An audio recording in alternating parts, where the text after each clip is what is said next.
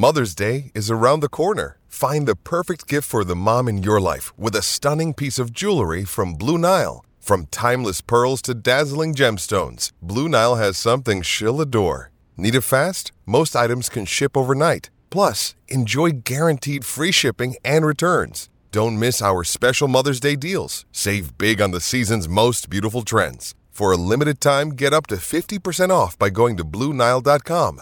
That's BlueNile.com. Nebraska Public Media Sports brings you live coverage of the girls and boys NSAA High School Soccer Championships from Morrison Stadium at Creighton University. Tuesday, May 14th, see Class B boys at 5:30 p.m. Central and Class A boys at 8 p.m. Central on Nebraska Public Media. Another day is here and you're ready for it. What to wear? Check. Breakfast, lunch, and dinner? Check. Planning for what's next and how to save for it?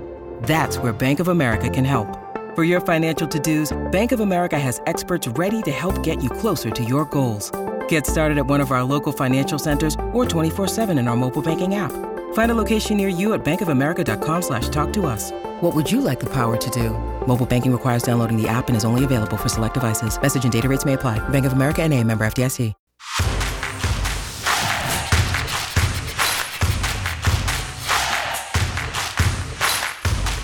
You're listening to Hurrdat Sports Radio.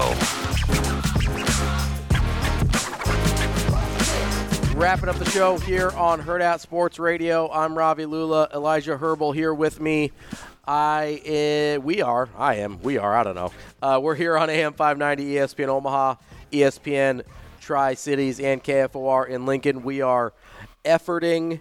Uh, Bryant Appling, the head coach at Buford High School, he coached Dylan Raiola last year, uh, trying to get a hold of Coach Appling there to join us. Uh, it will be on the uh, stream if we are able to track him down. So, uh, waiting on him. In the meantime, uh, there's been, uh, I don't think, any movement yet this morning. yet. Usually these bombs have been dropped like mid to late afternoon, so I'll give it a few hours. um, you asked, I think you asked Brunts this question. What do you think the next shoe to drop is? Like, what do you think happens next? Personally, I think it's probably a Kaelin decommitment. Okay. I, I think that makes the most sense before you take a Michigan State weekend visit. I think if I'm Daniel Kaelin, I want to let the rest of the country know I'm open for business here. Sure. If you will. Yeah. And so you're going to get the, the, the buzz of you going to Michigan State. You're going to get, a, uh, I think, personally, a decommitment before you go to Michigan State, uh, and then the rest of the country. You know, there's interest. You can you can do that. That is personally what I think we're probably going to get today. We were talking a little bit off air early mm-hmm. in the show about what a potential Raiola timeline could be. I think it makes no sense for him to wait until signing day. No, personally. I think it'll be this weekend the, while the. The importance of a five-star quarterback announcing and potential peer recruiting implications, I think it makes sense for him to do it this weekend while he's in town or potentially directly before he comes to town. Mm-hmm. Um, so I don't think that's the next shoe to drop.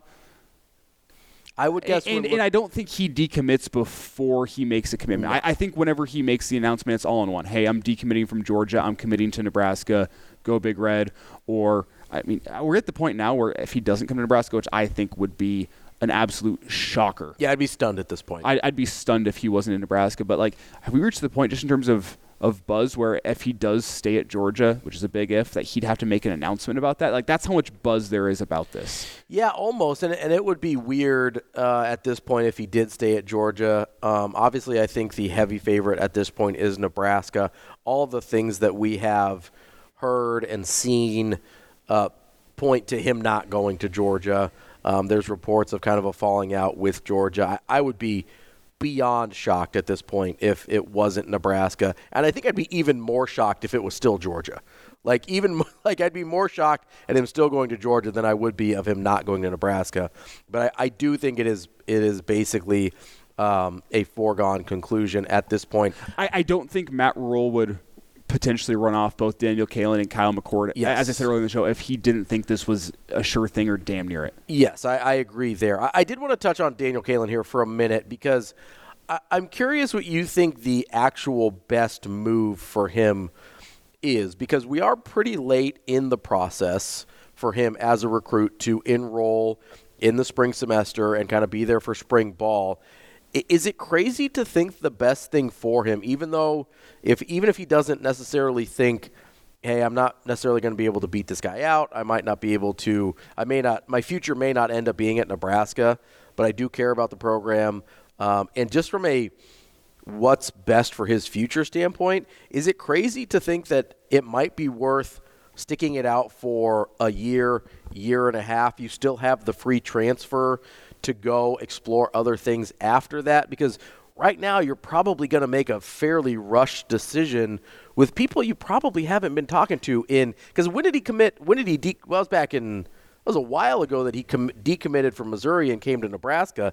I mean, it's been a long time since he's been talking to other people. Mm-hmm. So he's going to be in a situation where he's going to be kind of forced into a real quick decision if he signs on Wednesday with somebody other than Nebraska. Nice thing though for him is you always do have the portal. I guess the same could be said for for his Him being at Nebraska, that's kind of what I mean. My thought and something I said earlier this week on the Hail Varsity show was like the way I'm selling it, if I'm Matt Rhule and that coaching staff, and they say they're not into selling, they're telling you how it is. But if I'm telling him how it is, there's two possible ways this could go. Mm-hmm. Yeah. Assuming Raiola is the guy. One, Raiola lives up to the expectations. He's the guy you expect him to be. He's got a Caleb Williams, Quinn Ewers type career, in Mm-hmm. which case you expect that guy to go off to the NFL after three, if not after four. But that's not a guy who's redshirting a freshman season if No, he lives up to the expectations. Probably after three, you expect him to move on. If he is who you think he is. if he's not who you think he is, then you, Daniel Kaelin, have a chance to go in and compete for that job. Yeah, why can't you beat him out? If he's not who everybody thinks he is, why can't you go beat him out? That's that's the two ways these things go. Either he's a he's a dude, he's a future NFL guy, Mm-hmm. and you with a well-timed red shirt will still have your chance to start somewhere down the road, which Theoretically, for two full years. theoretically for two full years, and I personally believe that's the kind of development Kaelin needs. A couple years of sitting to be ready to go. That's He- probably a realistic timeline for him to be a productive Power Five quarterback. Anyway, is a couple to three years because you'd be talking about okay, let's let's play this out. You've got Raiola as freshman, sophomore, junior. That would be Daniel Kaelin's redshirt year, redshirt freshman, redshirt sophomore year. By the time he's a redshirt junior, he's still got two years of eligibility to play at Nebraska if that's what he wants. And if Dylan's not that guy, he could have an opportunity dramatically before that. Yes. Not to mention, knock on wood, when's the last time a Nebraska quarterback made it through the season healthy? I mean, uh, there was a Tanner Lee, Tanner Lee made it through healthy in 2017. and before that, I think Tommy made it through mostly healthy one year. he He was banged started, up. He started all the games, but he did not finish all the games. Yeah, and he was banged up kind of throughout the year too. So, I mean, if you're at Nebraska, you have to assume you're going. I, I mean, really anywhere, you have to assume you're going to get an opportunity at some point to show what you have. I, I just. People know I, I am not the biggest Daniel Kaelin fan. I thought, for instance, like Anthony Rizak was better in high school this year than Daniel Kaelin was. I was advocating for Nebraska to offer Anthony Rizak. Obviously, with I don't think they knew this was coming, but with the way things have played out, probably makes sense that they didn't do that.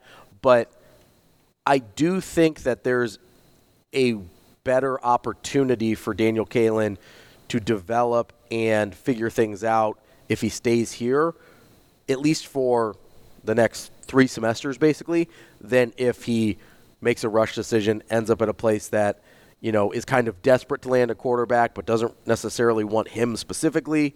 Um, that the other factor here, though, is we are talking about an 18 year old kid, 17, 18. I don't know exactly how old Daniel Kaelin is.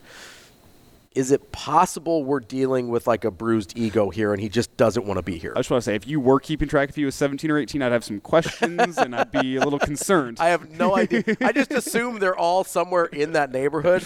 Um, but like, Oh well, it's funny. One time I did get flagged by Instagram for DMing a 17 year old recruit because it's signing day. And Instagram, like we flagged your account for suspicious activity, uh, messaging minors. I was like, no, no, like, it's not that. it's a football thing. I'm it's not, for work. I'm not being a weirdo. Um, Um, no, I, but like, it, is it possible that it's, it's just a bruised ego thing? Like, is that on the table that, like, he just, you know, obviously they chose Dylan over him the first time around. He ends up committing to Missouri.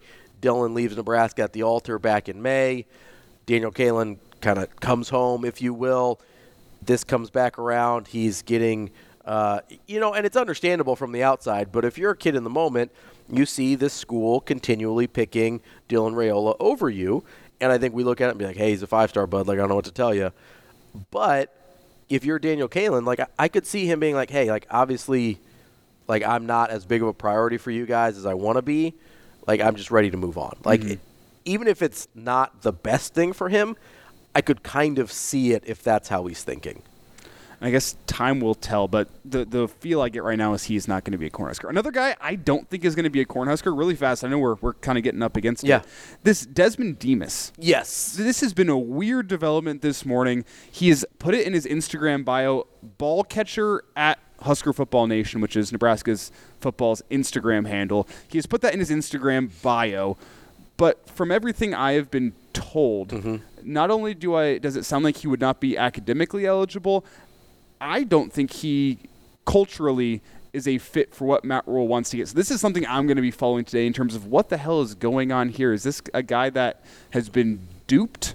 Is this a guy that is trying to make a power play and Yes. and get get himself an offer? You know, work up the fans so much that now the coaching staff feels like they have to offer kid. This is a weird situation because everything I have heard, everything I have been told, would tell me that Desmond Demas is not an option for Nebraska as a wide receiver transfer. Maybe I'm dead wrong on that, but I don't think I am. Yeah, no, I mean, it makes sense, everything that you've told me in terms of not being a culture fit and maybe not being academically eligible as well. Uh, real quick, we only have about a minute and a half here, um, but I, there is one thing, and I teased that with Michael Brunts. I do think the Glenn Thomas to Nebraska thing is happening. Yes. Um, he is the former quarterback coach and OC under Matt Rhule at Temple and at Baylor.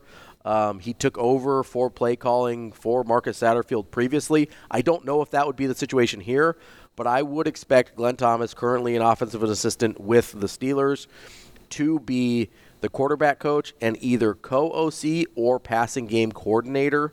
Um, one of those two ti- like dual titles. I fully expect that to happen. I don't know when, since the Steelers are still in season. I don't know that they have to wait until the Steelers season is over, but I am expecting that to happen. I am as well. That there's been some momentum in that direction in recent days, and there's an uh, I- don't know. There's there's other candidates out there for this job, but that's been the most popular name over the past couple days.